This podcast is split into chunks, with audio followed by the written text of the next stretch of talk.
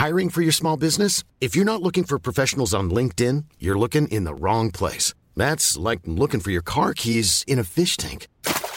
LinkedIn helps you hire professionals you can't find anywhere else, even those who aren't actively searching for a new job but might be open to the perfect role. In a given month, over 70% of LinkedIn users don't even visit other leading job sites. So start looking in the right place. With LinkedIn, you can hire professionals like a professional. Post your free job on linkedin.com slash people today.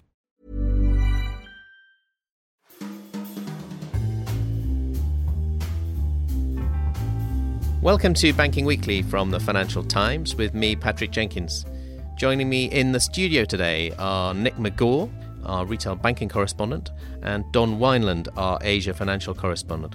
Also, down the line from Dublin, we're joined by Laura Noonan, our investment banking correspondent.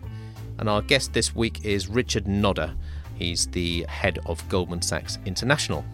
This week, we'll be looking at Goldman's latest plans for its rollout of a retail banking offering. Secondly, we'll be looking at RBS as it settles a big US fine. And finally, a look at JP Morgan in China and what its strategies for asset management tell about the broader strategy of financial services firms in China. First, though, to Goldman Sachs. And Laura, you and I interviewed Richard Gnodde, the head of Goldman Sachs International, the other day. He was quite interesting on a number of subjects, but I thought maybe we could start off by listening to what he had to say about the rollout of Marcus this is the consumer banking initiative that Goldman launched a while back in the US, but is about to come to Europe, first in the UK and then Germany. Here's what he had to say. So, Marcus is launching in June in the UK. Yeah, the first iteration here will be deposit gathering and you know offering savings products, and so we'll grow that you know starting in June and and take it forward. Obviously, globally, yeah, we're both savings products, but we're also making loans and you know lending to consumers. And I think it's an example for us where we can, you know, in the first instance, use our engineering skill set, use our technology platforms to really be a, be a disruptor as opposed yeah. to being disrupted. And it's obviously a business that we've not been in before, so we don't have legacy bricks and mortar. But the deposit market is a tough one, especially in these interest rates. Like, why is the UK a good place to launch to get more savings? Most banks are trying to get rid of savings.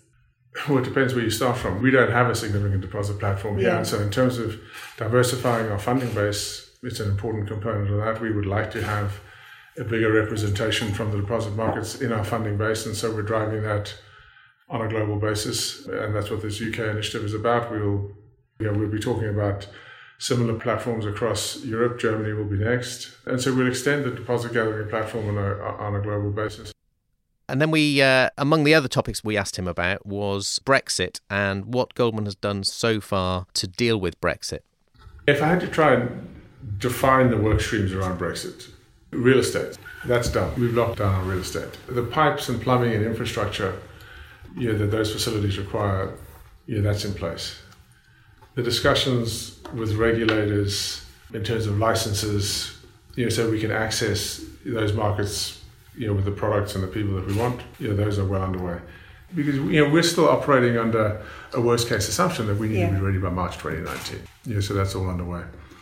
You know, transitionals are obviously really important. We'd love to see that ratified sooner rather than later, because that'll that'll give us more time. If they don't come through, we'll be ready by March of, of 2019. In terms of people, you know, we decided at the outset to do this on a on a rolling basis. You know, we didn't need to make any big announcements. We have already moved a good number of people. We've moved client-facing people, you know, across a number of our businesses to Milan, to Frankfurt, to Paris. There's a real benefit to that, putting our people close to their clients, which I think will enhance our business and help grow our revenues. And so we've moved client-facing people. We've also moved some additional product capability so that we can build a more rounded ecosystem in terms of delivering services and solutions to our clients. And so those moves have already taken place. And so, you know, for example, we've moved, you know, six or so, you know, bankers to Milan. We've moved 60% of our moves across our investment banking financing groups um, that we planned under Brexit have already taken place. We'll be moving security salespeople to Paris before the summer. And so we're doing it you know, in groups of people, and we've been doing it over the last you know, 12, 18 months. And so it's a, you know, so it's a rolling program. So, Laura, that and many other subjects we talked to Richard Gnodde about last week. What did you come away with as a kind of overall impression, particularly on maybe starting on the on the consumer banking initiative? How big is this for Goldman? Well, it's pretty small now. I mean, we're talking about a couple of billion of loans in the context of a very large bank. But I think, I guess the impression I got from him was that they wanted to be, I mean, the word he used is meaningful. They wanted to be a meaningful part of the group. And for that, I guess you could see it ultimately becoming the same size as their investment banking business, as their asset management business, or as any of the other large businesses. So they seem to have a lot of ambition for it. I mean, there are still questions about whether it's the right thing for them to do and about whether those ambitions are actually achievable. But certainly, one of the things he said was they had no shortage of ambition for it and they were open to all kinds of things, including partnerships with some of the big tech companies.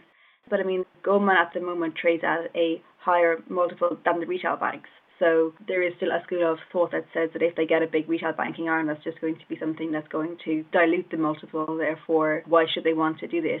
Especially when the investment banking world seems to be picking up again. So they do want to be big, but it's not clear that being big is a good thing for them. I guess their Brexit strategy, which the other clip we played there, speaks for itself. They're maybe a bit ahead of the pack in terms of moving people out, but it's a relatively small move of people. Yeah, they've moved about half of the people that they expect to have to move, but they're talking about very, very small numbers, and that goes to the point of no regret. So, what they're trying to do is get their house in order so that they can be ready for March 2019. They're not factoring in any element of transition.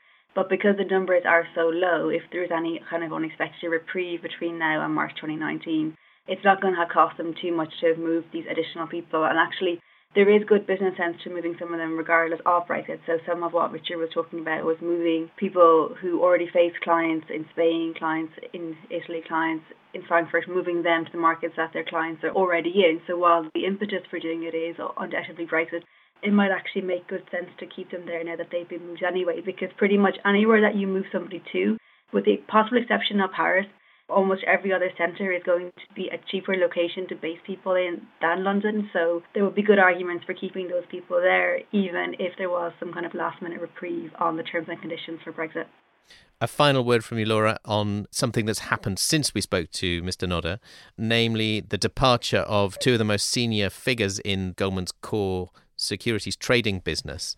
What does that mean, do you think? What does it imply about the dynamics within the bank? So instead of having three co-securities heads, we now have a sole securities head, Ashok Varadhan.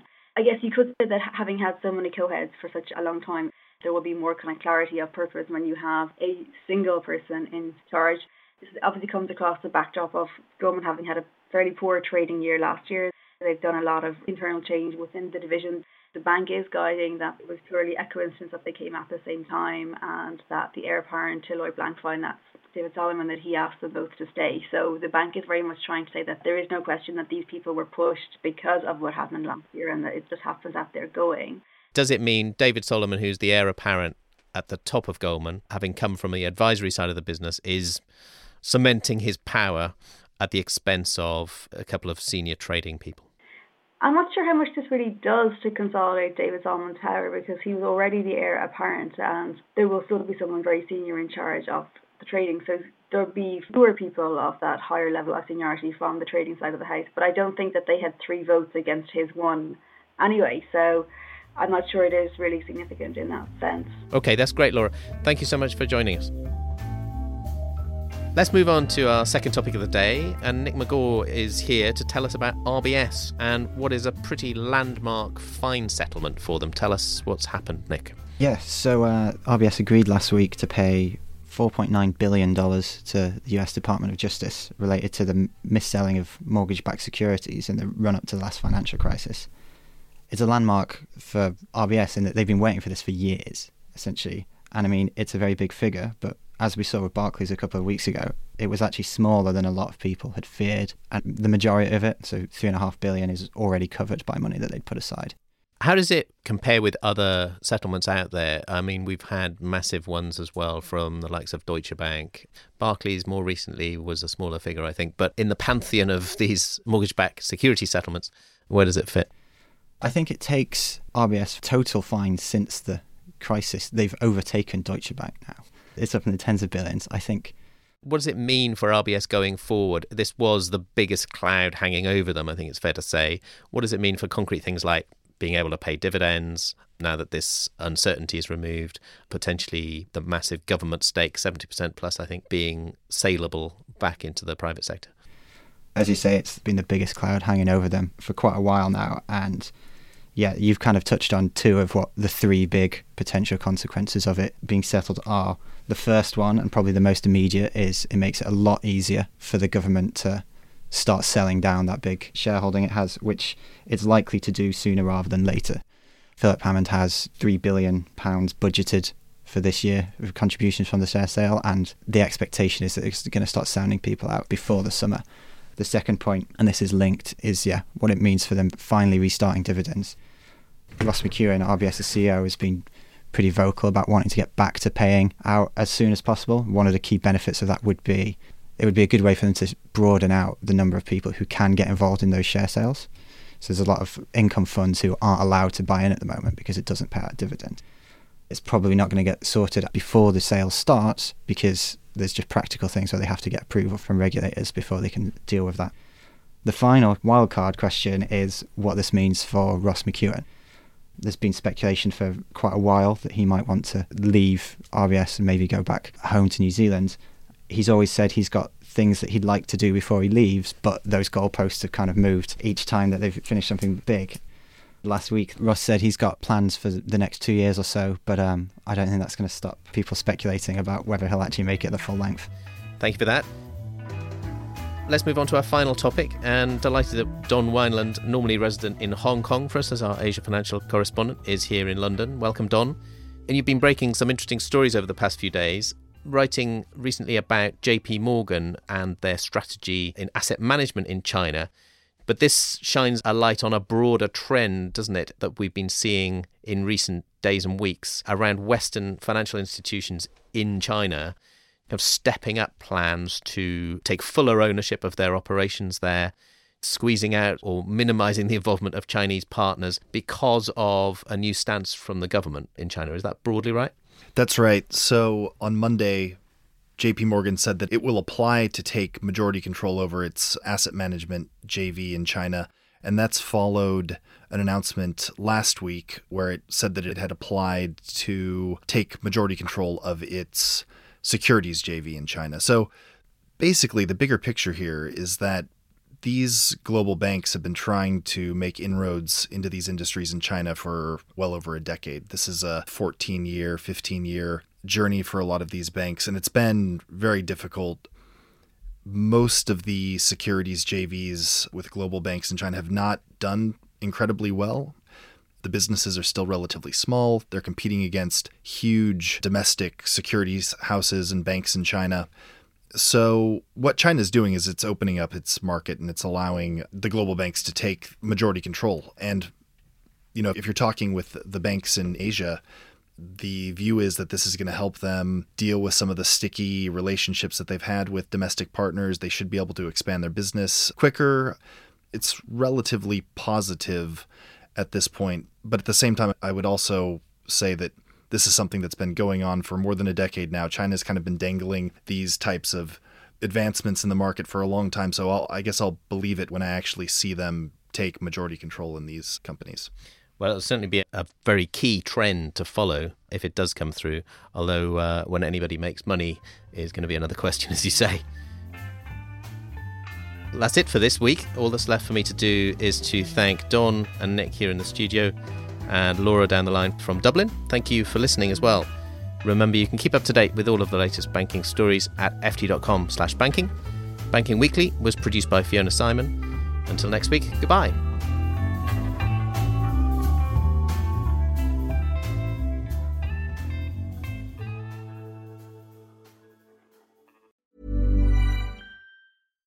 At Bellingcat, we get to the bottom of things. From a global crisis to an underreported event, we find the facts using publicly available tools and resources, uncovering what is hidden on and below the surface. We connect the dots using social media posts, satellite images, and public records, and empower others to do the same by sharing how we do it. The ability to do so is only made possible by our readers, supporters, and community members. Care to join us? Learn how at bellingcat.com.